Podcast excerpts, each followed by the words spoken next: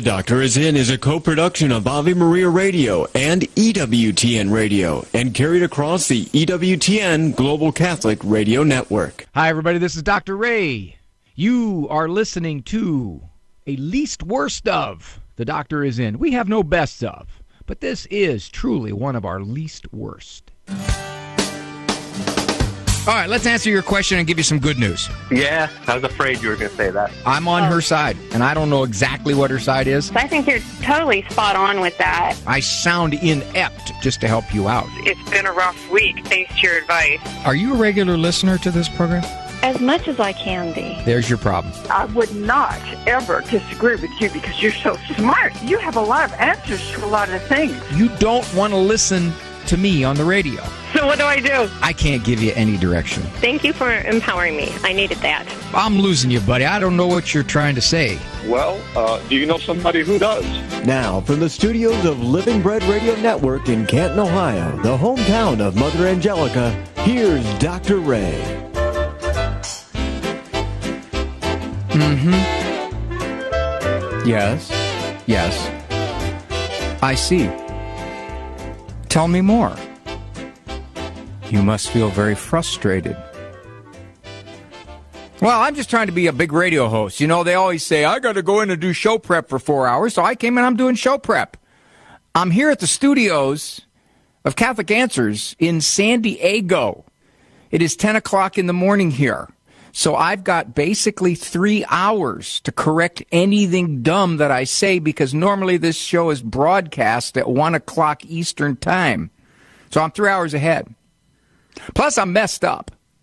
I woke up this morning at 4 a.m. Why? Because my body said it was 7 a.m. And I woke up and just sat there, waking up. One more thing I want to say about being in San Diego. These people are frauds. Their whole publicity, downtown, hold up, San Diego is a fraud. 70 degrees, blue skies. That's what they say every day. 70 degrees, blue skies. It's done nothing but rain since I've got here. It's cold.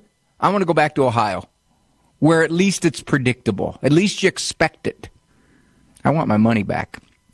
Well, good to have you with me. Anyway, the number's still the same 877 573 7825. 877 57 equal is the number to call to get onto the program. One of several reasons why you might want to do that. One, to ask a question or a comment about something in your life or someone else's life that uh, perhaps you'd like to tap into my 93 IQ points and we can put our heads together and come up with a nugget, a solution, something that might be helpful to you or not. And even if it's not helpful to you, you can you can hang up thinking, well, I feel rather accomplished. If that's all that guy had to offer, I'm doing okay. Sometimes people call in because they have a generic question.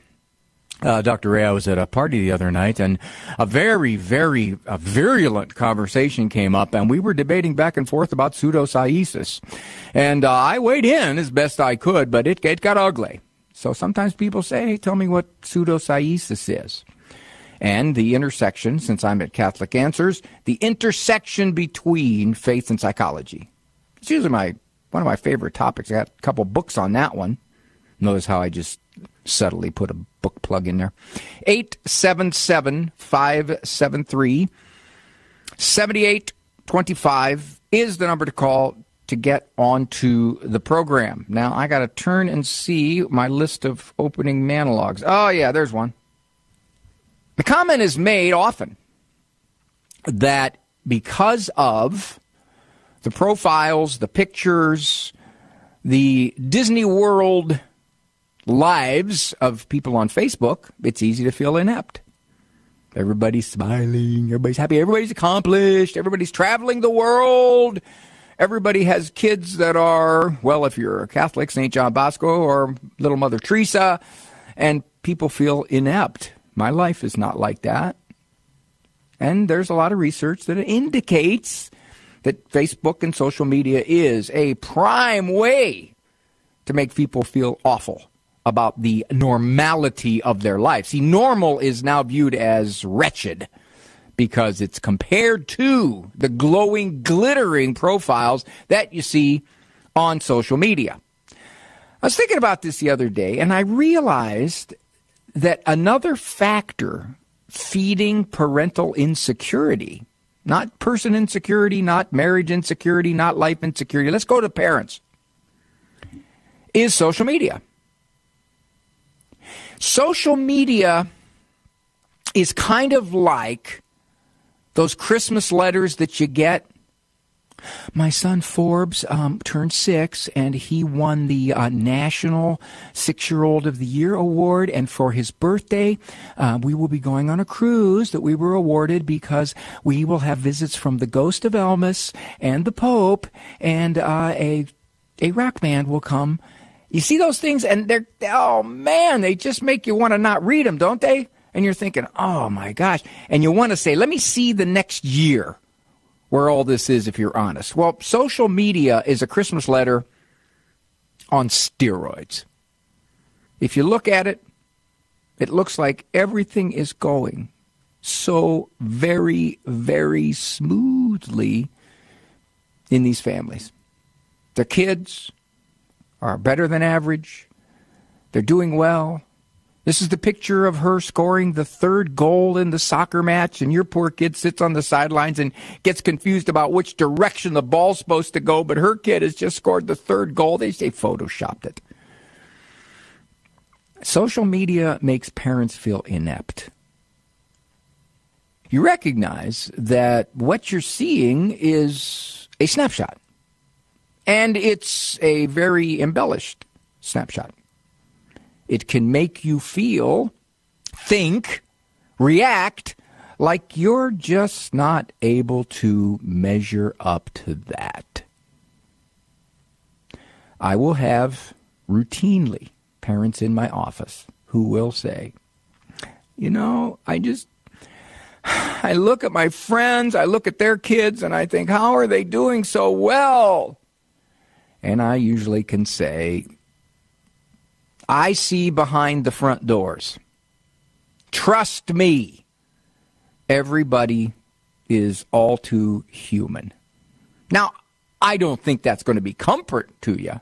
Well, you know, I have my problems, but they do too. Therefore, I feel better. No, I'm not saying that. I'm just saying you don't want to live in the world of parental illusion which is they're all just doing so wonderful. They're all so successful. They've all parented so well. And look at me. I'm a schlep. You could respond by posting your own falsified images of family life. Just pick and choose, you know, the best ones. I tried that once. I did. I had to be dragged kicking and screaming to Facebook because I didn't want any part of it. But I had a dear lady that I met many years ago. She was in uh, human resources. She was very good in media and marketing. She returned to her Catholic faith. She got a hold of me. She said, You got to go on Facebook. I said, Why? I don't want to. I don't want to say, Look, here's me eating a bagel. I had this bagel this morning. Here. Isn't it neat? I can't do that. She said, You're not going to do that. We'll, we'll put out stuff to help people. But every once in a while, she says, You got to put up something personal. I guess that's a law of Facebook. You got to put up something personal. So I told her, I said, usually I want to put up something me doing something dumb. You know, take a take a picture of uh, the inside of my daughter's car, where there's French fries from last year still on the floor. So, given that, be very, or in the words of Elmer Fudd, be very, very careful about what you see on Facebook. It's nice to keep up with family and friends. That's great. But remember, you're just seeing the tops of their family life the glitter, the good stuff, the successes. But the everyday normality, the everyday ups and downs is not there. So keep that in mind. You probably feel insecure enough as it is. Don't add that to it. I would be delighted to hear from you. remember now, this is three hours earlier than what you're used to. So if in fact you're in the Eastern time zone, it's 10 o'clock for me. So I'm going to hear you three hours earlier. And if I mess up my answer, I've got three hours to correct it.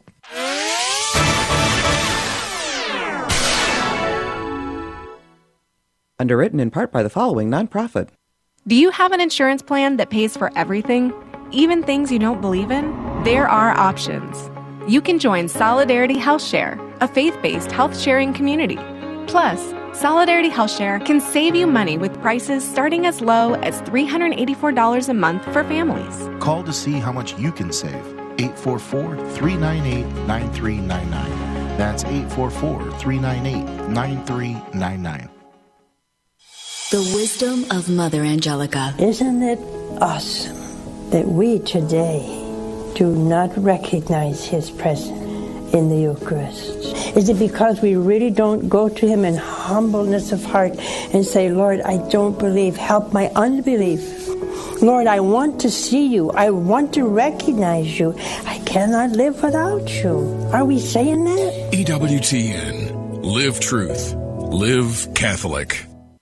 Hello, Steve Ray here. Everything in the Bible and in the Catholic Church starts with the book of Genesis.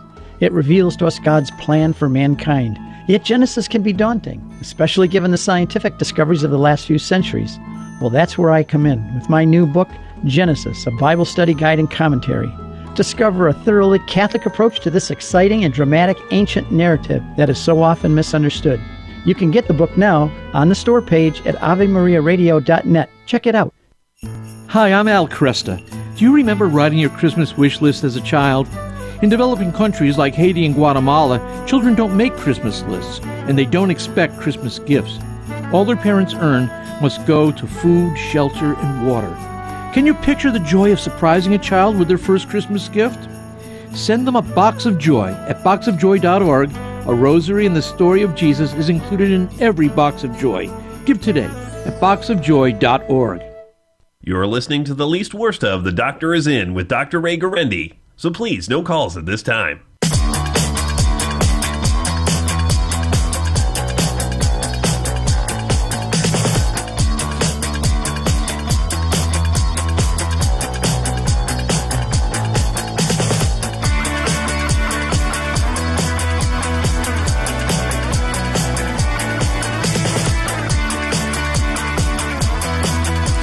Joining me here, Dr. Ray Guarendi. The doctor is in. I'm the doctor who is in. If you want to be in, as in cool, as in present, 877 57 equal is the number to call. I probably don't have to tell you that number. You probably got it scattered around the house for emergency purposes.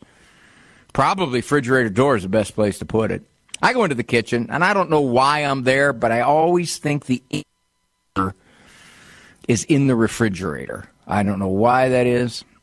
You know, they say that uh, my dryer made my clothes shrink. That isn't what did it. The refrigerator is what made my clothes shrink. Ann from Minnesota. Boy, Ann, somebody's diagnosing your kid the wrong way. How are you? Hi, I am as good as can be. Well, that's. How, wait a minute. How do you know what can be is? I have no idea. I'm probably wrong. That that's right. You could be a lot better, but you just don't know it yet. Right? right.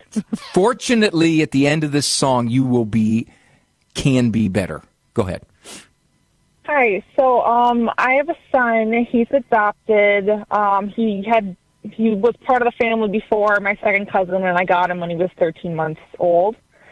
Um, and I had some friends who helped me out a lot back at that time. And for the last few years, they've been extremely helpful. Um, they've been helpful in many practical ways. I've also kind of let them know what struggles we were having at the time. Um, for example, my son was having some severe attachment issues and he could get really aggressive with me um, and with uh, people who were in like caretaker roles. So like his aunts or his grandma.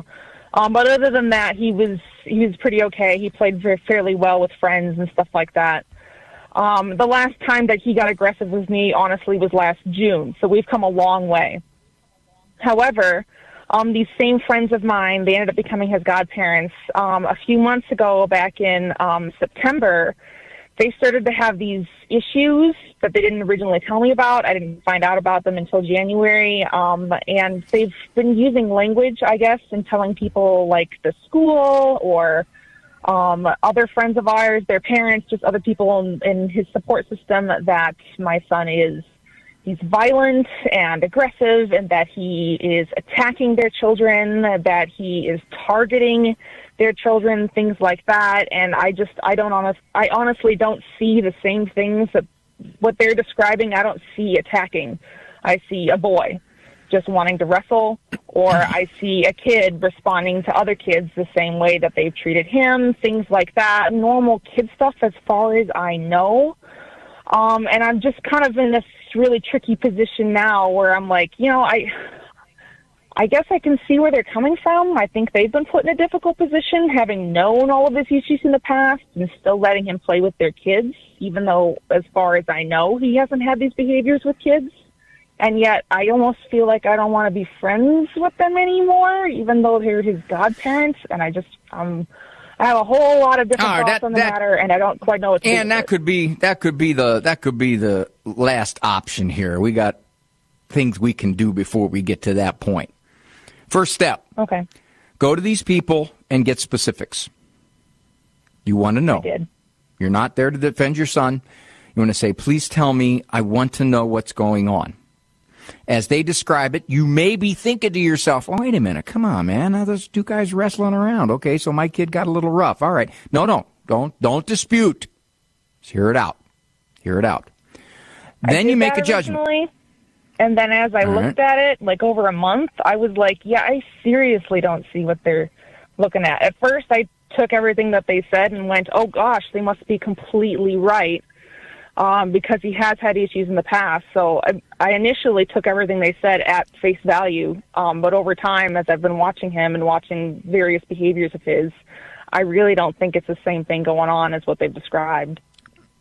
Well, here's the problem. You observe him when he's with you, you don't observe him when he's not with you and he's with them and he's at the school. Different context. So, what I would suggest is you find out also from the school what he's doing. And you have them set up a little system so that you know exactly what their complaint is about what he's doing at the school. Okay, the Then you deal with it at home. Zero issues, and that Oh, that's well good. All right. school. That's a good sign. That's a very good sign then. So that leaves us with your friends, uh, godparents, actually. Ask them point blank, what would you want me to do about this? Are you are you asking that he not play with your kids? Is that what you're asking? Or it might be as straightforward as then let's keep him supervised when they're playing together rather than saying, you know what, I, don't really want to be around you anymore if that's how you're going to view my kid. So, once you find out, and perhaps they, they may be of the mindset, and I don't know this, and maybe you do more than me. They may be of the mindset of, well, it's got to be your kid because it's not my kid. That happens a lot. So you find That out. Now, you did times. say something. Yeah, you, you got to find out, and you got to ask them, what would you like me to do about this? Maybe the best thing to do is we supervise. We don't let them play downstairs in the basement where trouble can erupt and we don't know who did what to whom, when, where, and how much. Now, here's the other thing you said, and I'm going to talk about this in a future look back call. You got him at 13 months. I'm going to assume that that 13 months and the womb environment may not have been the greatest. Is that a They safe assumption? That's Okay. a very good assumption. Which- they were not good. Which, okay, which means now I can't say this about your son. I can say it in general. When that is the history, there is a higher chance that this is going to be a harder to raise kid. Maybe a little more impulsive, maybe slower to form a conscience, maybe a little more sneaky, those kinds of things. That's not well it, it it happens it happens more than when you have a good womb with a good early history and all of that So it's possible that your little guy is aware of when he can do these things and when he can't. He won't do them with you. All right? And he won't do them at school. But in interacting with other kids, he may see that, uh, you know, it's kind of a loosey goosey sort of interaction, and I can let some of my impulses hang out.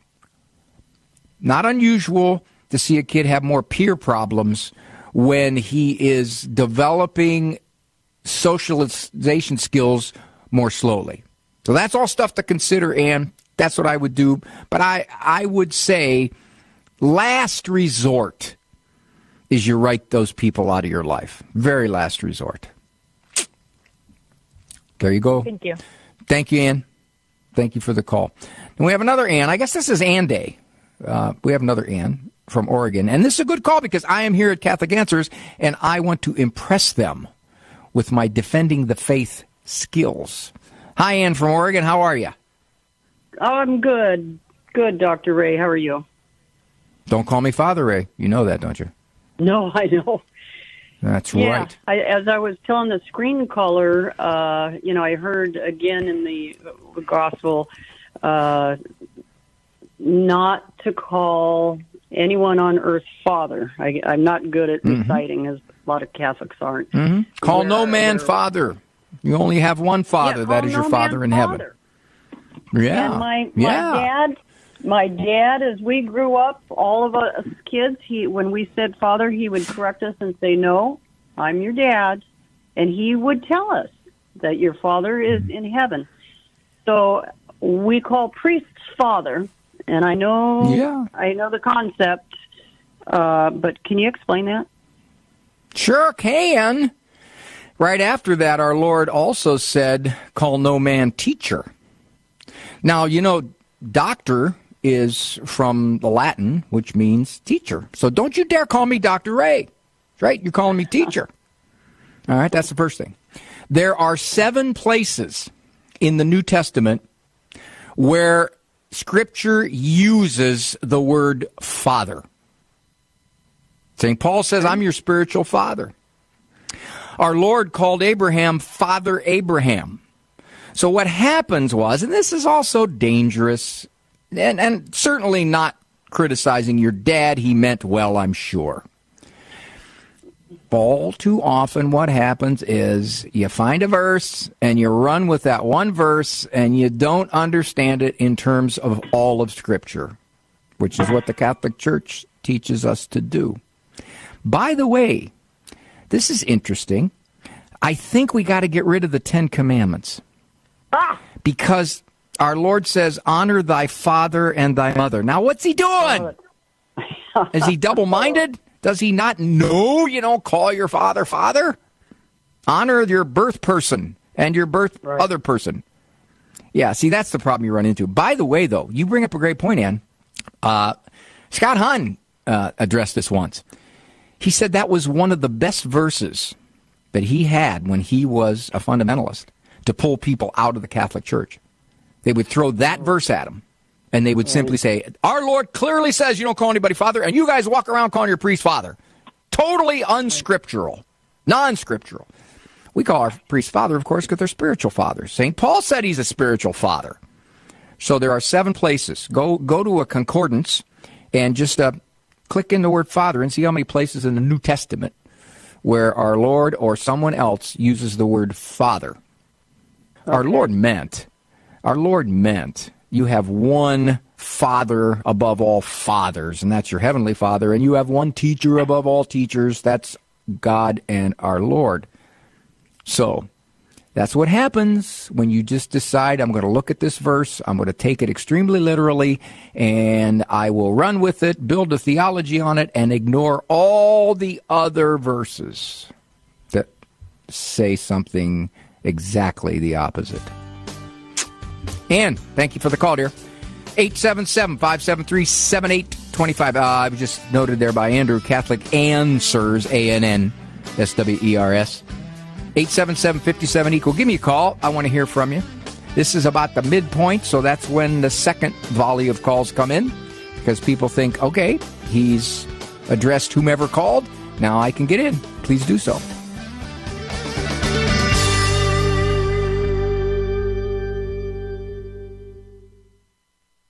Father Benedict Groeschel.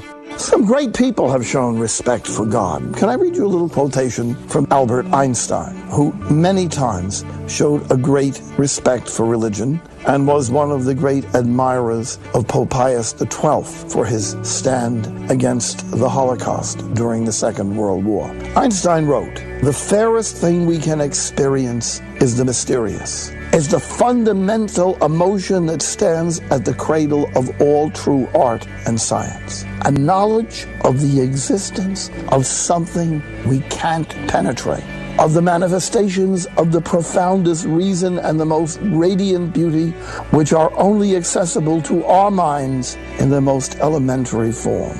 It is this knowledge and this emotion that constitute the truly religious attitude. Oh my, so beautifully said. The people you know and trust are on EWTN. While Mary's not mentioned as often as Moses, not mentioned as often as Peter or Paul, her role in Scripture is even more significant. She's absolutely unique. There are many prophets, there are many apostles, but there's only one God bearer. There are a lot of people who proclaim the Word of God. There's only one woman who bore the Word of God quite literally within her. She's utterly unique in that she literally transmits the Word of God to the world. So when the Word of God wanted to take on human flesh, whose human flesh did he choose? It was Mary's. She donated out of her own life substance the flesh of Jesus. The body prepared for Christ is taken from the Blessed Mother. Nobody else in salvation history occupies such a role. Kresta in the afternoon, weekdays at 4 Eastern on EWTN Radio. Hi, everybody. This is Dr. Ray. You are listening to a least worst of. The doctor is in. We have no best of, but this is truly one of our least worst.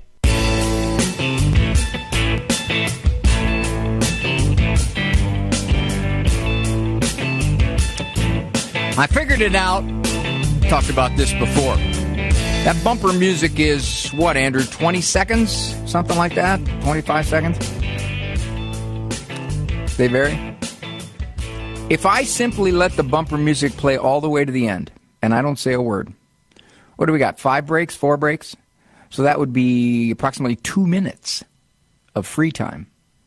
The show is uh, it's about 40, 48 minutes.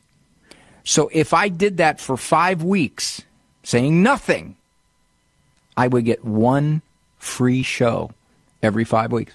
Just letting the bumper music play all the way. Andrew, give me some bumper music that goes about seven minutes, would you? And then it just take me straight into the next break. 877 57 equal is the number to call in. A lot of people call in the beginning and they think, okay, I don't want to get in line. I don't want to listen to this guy the whole time. Well, the bottom of the show is a good time to call also because there are free moments. And as I always said, we don't, we don't take callers in order. We take them for various reasons. Now, we had a call, keeping with our Ann motif. Ann from Ann Arbor. Uh, is it okay to take her young kids, Angelo and Andrea, to a funeral? The kids are two and six. The two year old doesn't even know what's going on. All right? Flat out. The six year old is right on the cusp of starting to be able to understand a little bit about, and I don't want to say death, a little bit about uh, maybe transitioning to someplace else. Now, most of the time when we talk to a six year old about grandpa went to be with Jesus, that's what we say. We don't ever say grandpa went to be with the devil. Ever notice that? Everybody goes to be with Jesus. So even though people say we're not universalists, we talk like universalists. Universalists meaning everybody goes to heaven. It's easy enough to say to a six year old kid, well, when your life here is done, then you go before our Lord. And, and He, if you've lived for Him, as Grandpa did, now uh, He welcomes you into heaven. And that's that's the way it goes. And most people live to grandpa's age. So that kind of tones it down. Now the question was, will they be psychologically scarred? Well, we, we live in we live in fear of psychologically scarring our children. This never used to be. We used to deal with situations as they came up, use our best judgment, try to explain something to a child, and then we move on. Well, now we've got this overall riding black cloud hanging over people that essentially says, don't mess it up, because if you do, it's going to bury down inside your little kid's head and going to percolate for 27 years, and it's going to pop up when they're 31, and then you have to look back and see exactly where you were wrong. You left him on the pot for four minutes too long, and that's why he's on Springer. You named him John because you were hoping it would help in the toilet training. Ryan from Ohio. Ryan's using a word there that's a shibboleth in pop psychology. That word's used all over the place. Actually, it's a very serious personality disorder, but we use it as kind of just a personality description. Hi, Ryan. How are you? Uh, good. How are you, Dr. A? Okay, sir. What made you decide that you could label your wife a narcissist? Well, we've been married for some time, and I just um, kind of everything um, just kind of falls on me. The you know taking care of the kids, the household, work, laundry, I just kind of everything. Um, she it's not just with me, but kind of with every relationship she has. She's always the victim. Everybody has wronged her. She never says she's sorry about anything. Um, everything gets turned to being the victim. You know, if I ask for help with different things, and this is just stuff that's been going on for some time. And just recently, I've, I've had family members that have told me what they see, and I just kind of denied it. But up until recently, um, I realized that she also has been uh, talking to some some guy that I don't know on uh, Snapchat, and I confronted about this a couple different times, and she denies everything. Says I live in a fantasy world, and but I know that the conversations are still going on. She set her settings to delete everything immediately, and I kind of just. You still there, Ryan? Hi, can you hear me? Did we lose Ryan? Oh, he's gone. He dropped off. Okay. Let me just address this question before I go to Chris. He's using the word narcissist to kind of summarize his life with his wife. Uh, if what he's saying is within the bounds of, of reality there, which I, I, I can't know, I don't know, but I, I have to assume that he is describing it somewhat accurately, then he is seeing a woman who's extremely discontent very discontent about her life, about herself, about everything. So he's taking the load and he's doing it for the kid's sake, and that's heroic. It's absolutely heroic. If he's decided he's not going to divorce her, then he is in a situation where he has to make the best of that situation for the sake of his kids and to find his own personal peace at some level and not allow her to get to him. The next step, and this happens often, is that when somebody thinks the source of my misery is that other person. And if I were free of that other person, I would be content and happy. They are much more likely to look for someone else to be their happiness. And if what he's saying is true and she's searching, then I don't have problems understanding that she thinks if I get rid of him, I'll be okay. Interesting. Um, I wish he, he left, he dropped probably his cell phone. Uh, I'm going to go to Chris at the beginning of the next segment. 877 573 7825. Got to make an announcement. I'm going to be in the Cincinnati Diocese on the 19, 20, and 21. Going to do a mission there. Three different parishes. If you are listening through our affiliates in that area, uh, most prominently Sacred Heart, AM 700, come on out. Uh, you go to the website or you contact Josh Englefield. And the number, the contact number is on my website, drray.com, under speaking engagements. It'll be there. So three different talks: Sunday night, Monday night, Tuesday night. I guess they tell me they get a, a pretty good turnout for their uh, events like this um, next week. So I'd love to see you there. Right now, I am in San Diego tonight, going to speak at uh, I believe it's St. Anne's to the young adult group, and then tomorrow San Diego Legatus, and then I will be Friday night. I'll make the details on that known uh, again in San Diego here. And if you want uh, information on that, just call Catholic Answers. If you call Catholic Answers, they they know where everything's happening. This is Dr. Ray.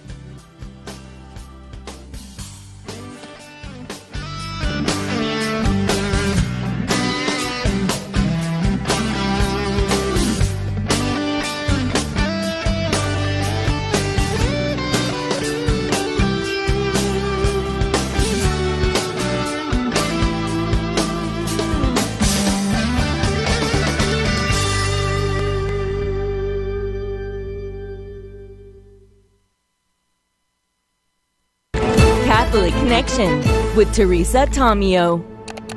The AP is now saying that news people cannot refer to pregnancy resource centers as pregnancy resource centers or crisis pregnancy centers. They have to refer to them as anti abortion centers because we're misleading the public by saying that they're offering resources, apparently. It is about consistently putting forth a culture of death, do anything you want sexually, being extremely woke every time you turn around. This is more proof that all they care about is their own agenda. And they're doing this to their own demise.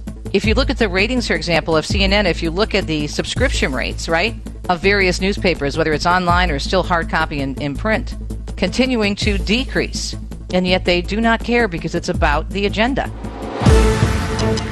Catholic Connections, Teresa Tomeo. Weekdays, 9 a.m. Eastern on EWTN Radio. Christ is the answer with Father John Riccardo. We just did our parish mission a couple weeks ago now, and I suggested that in the course of the mission that we do something like a, a little mini spiritual assessment of our lives. I don't have to show this to anybody, but a great chance for us just to, with real honesty, just between us and Jesus, ask ourselves some questions.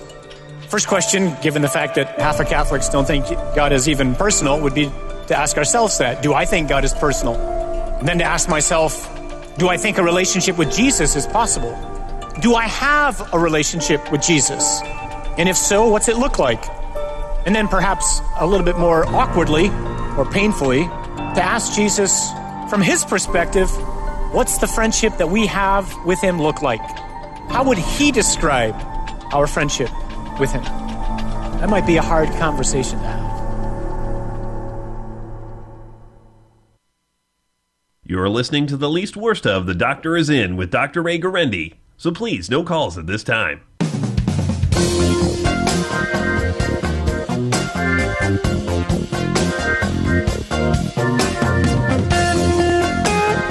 Dr. Ray Guarendi, Catholic media's renaissance man, nine time defending champion, dominating the Humility Award competition. Actually, it's very easy to win the Humility Award. You just can't show up to get it. You show up to get it, you're acknowledging you have humility. And if you acknowledge you have humility, you don't have humility. So humility is that one virtue that you can't claim you have. Because if you do, you lose it. It's tricky stuff. This humility is very, very tricky stuff. That's why I always love to hear these people say, I'm so humbled. What? What are you saying? I'm humbled. Um, okay, before I go back to your calls, got to do some congratulating here.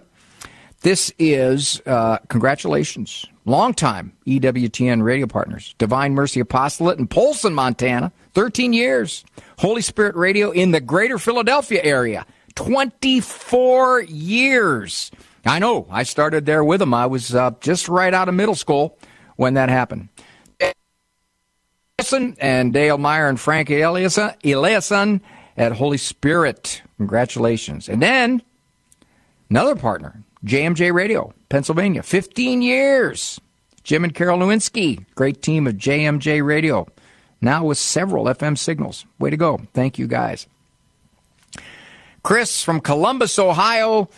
daughter is reflecting something that's happening big time behind the scenes in education uh, because the publicity, anyway, in education is that there are a lot of things going on that parents wouldn't like. Well, this is a situation that uh, Chris's daughter, who sounds like uh, she's pretty sensitive, is having trouble separating school life from life life. Hi, Chris.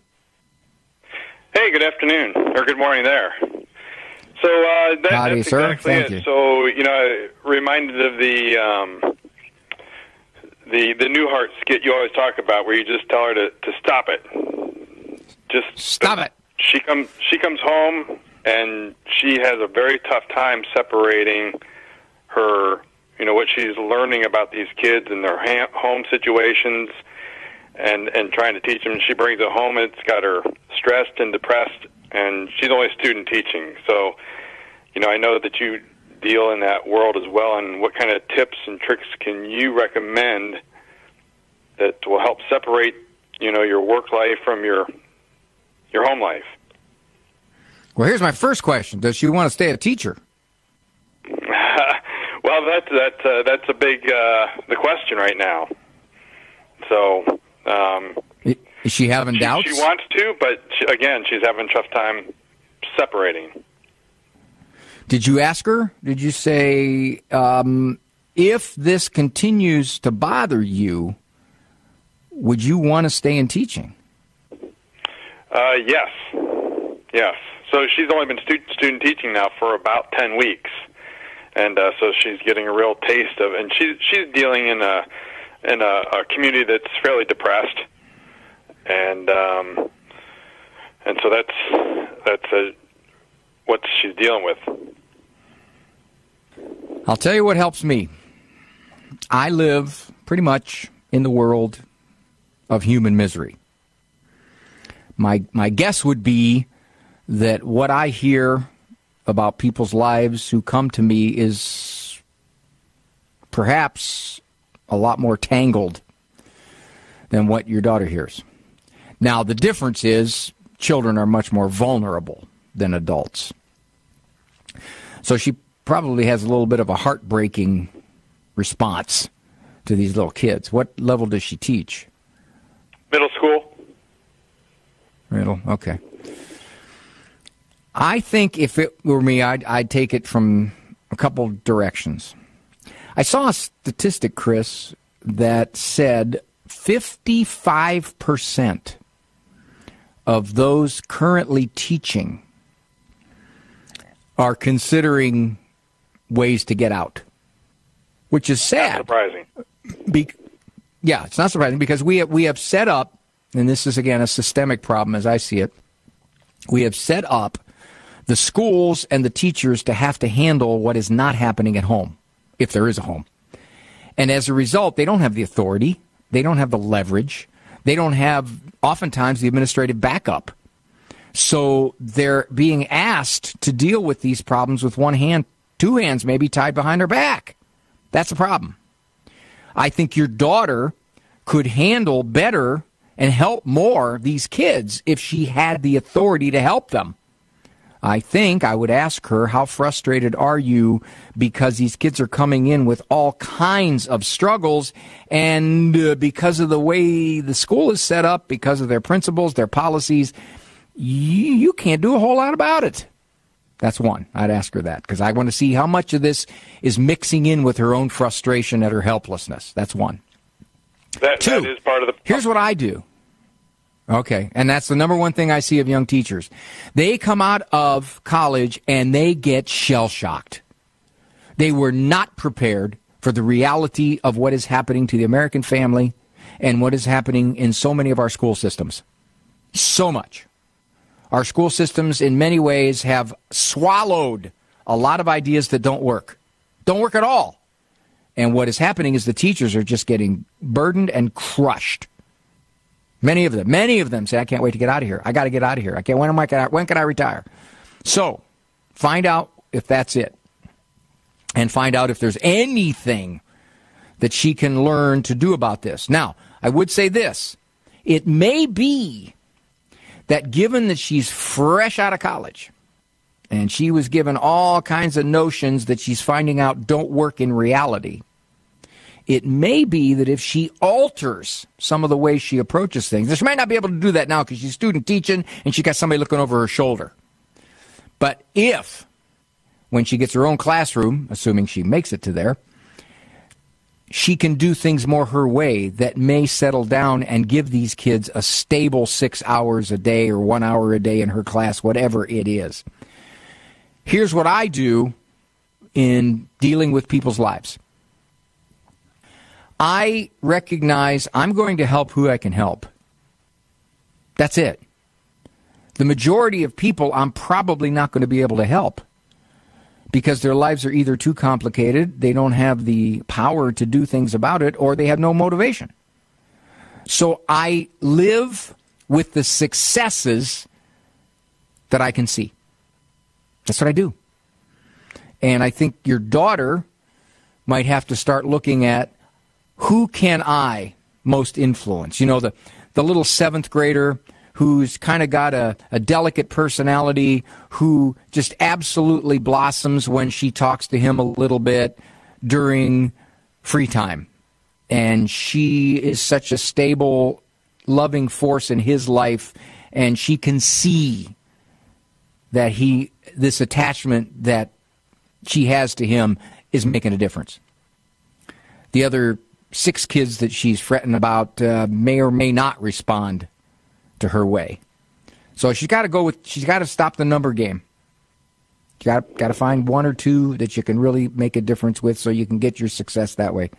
Did you ever hear that? Uh, supposedly it's a spurious story. I don't know where it came from, but uh, the kid walking along the beach littered with starfish. Did you hear about that story? Supposedly, I have not. And he would every so often bend over and throw a starfish back into sea. And a grown up said to him, "What are you doing?" There are thousands of these things here. You can't make a difference to all these. And the kid, according to the story, said, You're right. But to the one I throw back, it makes all the difference. And I think that's the way your daughter's got to look at it. You know, the one kid she touches makes all the difference. She can't come home and say, Well, you know, there's so many of them, I'm just overwhelmed. I can't throw all these starfish back in the sea. I think she might be in a little bit of a transition period where she's shell shocked. She's looking at it like, oh man, they didn't prepare me for this at all. That'd be my guess. And I'd ask her that. I'd say, hey, did all of your book learning that you got in your education in college uh, get you ready for this? And she'll say, not at all. Not at all. They told us to use a sticker system, and uh, yeah, okay, these kids set fire to the stickers. Yeah, I know. Just come thought, a couple of thoughts there, Chris. Okay. Great. Thank, thank you very much. Right. Thanks, buddy. Ryan, you're back. I'll be back too. I can take a break here. We'll talk on the other side. Hi, I'm Al Kresta. Do you remember writing your Christmas wish list as a child? In developing countries like Haiti and Guatemala, children don't make Christmas lists, and they don't expect Christmas gifts. All their parents earn must go to food, shelter, and water. Can you picture the joy of surprising a child with their first Christmas gift? Send them a box of joy at boxofjoy.org. A rosary and the story of Jesus is included in every box of joy. Give today at boxofjoy.org.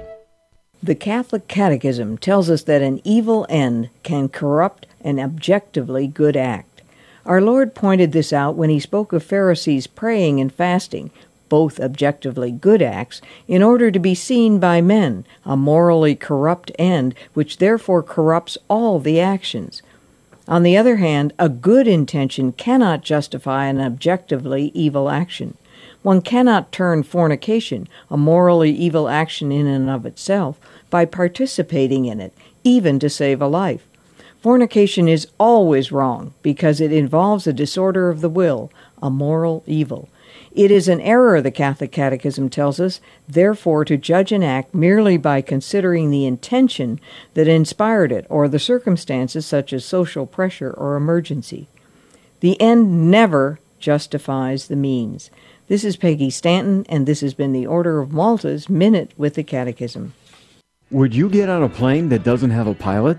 Investing in passive index mutual funds may present the same issue. The Ave Maria mutual funds are actively managed by seasoned investment professionals to help you meet your investment goals in a morally responsible way.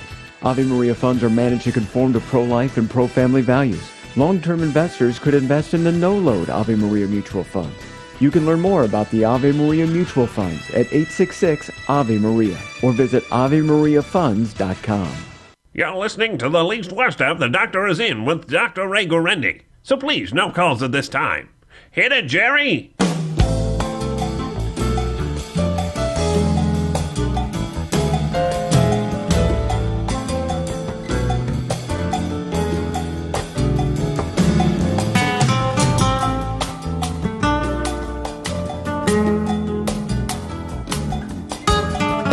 When I uh, used to play in the restaurants and supper clubs, that's the kind of music you had to play during the dinner hour.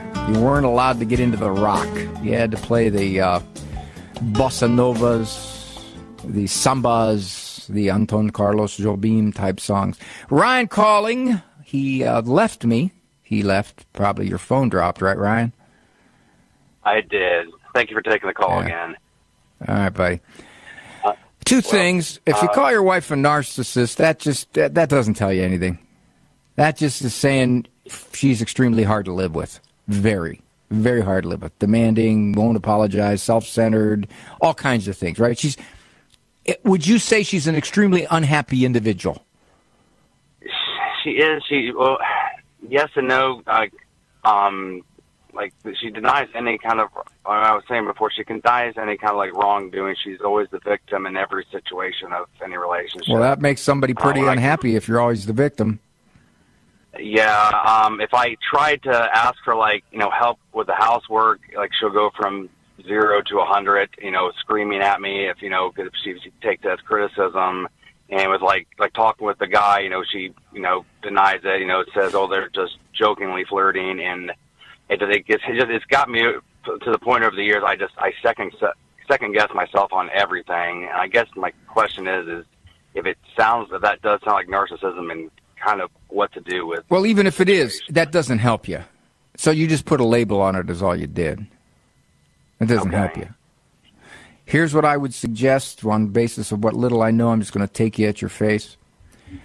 If you've lived with this for years, if you look back and say, I, I didn't know her when I married her, I didn't realize she would be this difficult to be to be partnered with, then what I would suggest is that you lower your expectations. Don't try to get her to do housework. Don't try to get her to cooperate. Don't try to get her to carry 12% of the load when she bristles at doing that. All it seems to be is raising arguments, correct? That's correct. That's right. And that gives her fodder for saying, You're very difficult to live with. You know that, don't you? I'm unhappy living with you because you're always pushing on me. You're always nagging me. You're always fighting with me. You're always telling me how I fall short, right? Yes. Yes. So you're going to have to just shut your mouth and do the kinds of things you've been doing to keep the house running for the kids and to have your own peace and to recognize I don't really expect a whole lot back from my wife. I don't. Whatever I might get is a bonus. But my goal is not to fight with her. I'm not going to fight with her. I'm not going to ask her after she's just trashed another room. Why do you have to leave it like that? Why couldn't you just pick that up and d- don't do it? Don't do it. Every time you do it just leads to a fight, does it not? Yes. Does she ever say, Good point, Ryan. I hadn't thought of it that way. Thank you for pointing that out to me. Ever? No, it's just Right. I'm always getting That's on right. her, and it's the same fight every Right. time. D- don't do it. Stop it. Stop it. Now, the argument to that, people say, well, you know, if I stop it, she'll just think it's fine. She can do whatever she wants. Well, yes and no, because she's doing whatever she wants now, according to you. And when you try to pull her along into a little more cooperation, you just fight. She fights. And then she blames you. If, if it were me, I would stop. That's it. I'm no longer going to ask anything of her. And hopefully, that might make her a little softer. Because as long as she can blame you for getting on her, as she puts it, then she's got justification. Now, I don't know what you're going to do about the guy. I think you're going to probably have to just see where that goes uh, because she'll, she's not about to give it up. She's not going to give it up for you because it seems like her attitude is, I'm unhappy. You're the reason I'm unhappy. So he makes me happy. Uh, be my guess. Can't say because I'm not there. Thank you for joining me here live from Catholic Answers, not Catholic Answers Live, but live from. I'm Dr. Ray. Thank you for the company. Tonight, St. Anne's, uh, Legatus, uh, San Diego. Uh, when is Legatus? That's tomorrow night. And then check, check elsewhere for next week in the Diocese of Cincinnati. For information on Dr. Ray's presentations, books, and CDs, visit drray.com and follow him on Facebook. The Doctor is In is a co-production of Ave Maria Radio and EWTN Radio and carried across the EWTN Global Catholic Radio Network.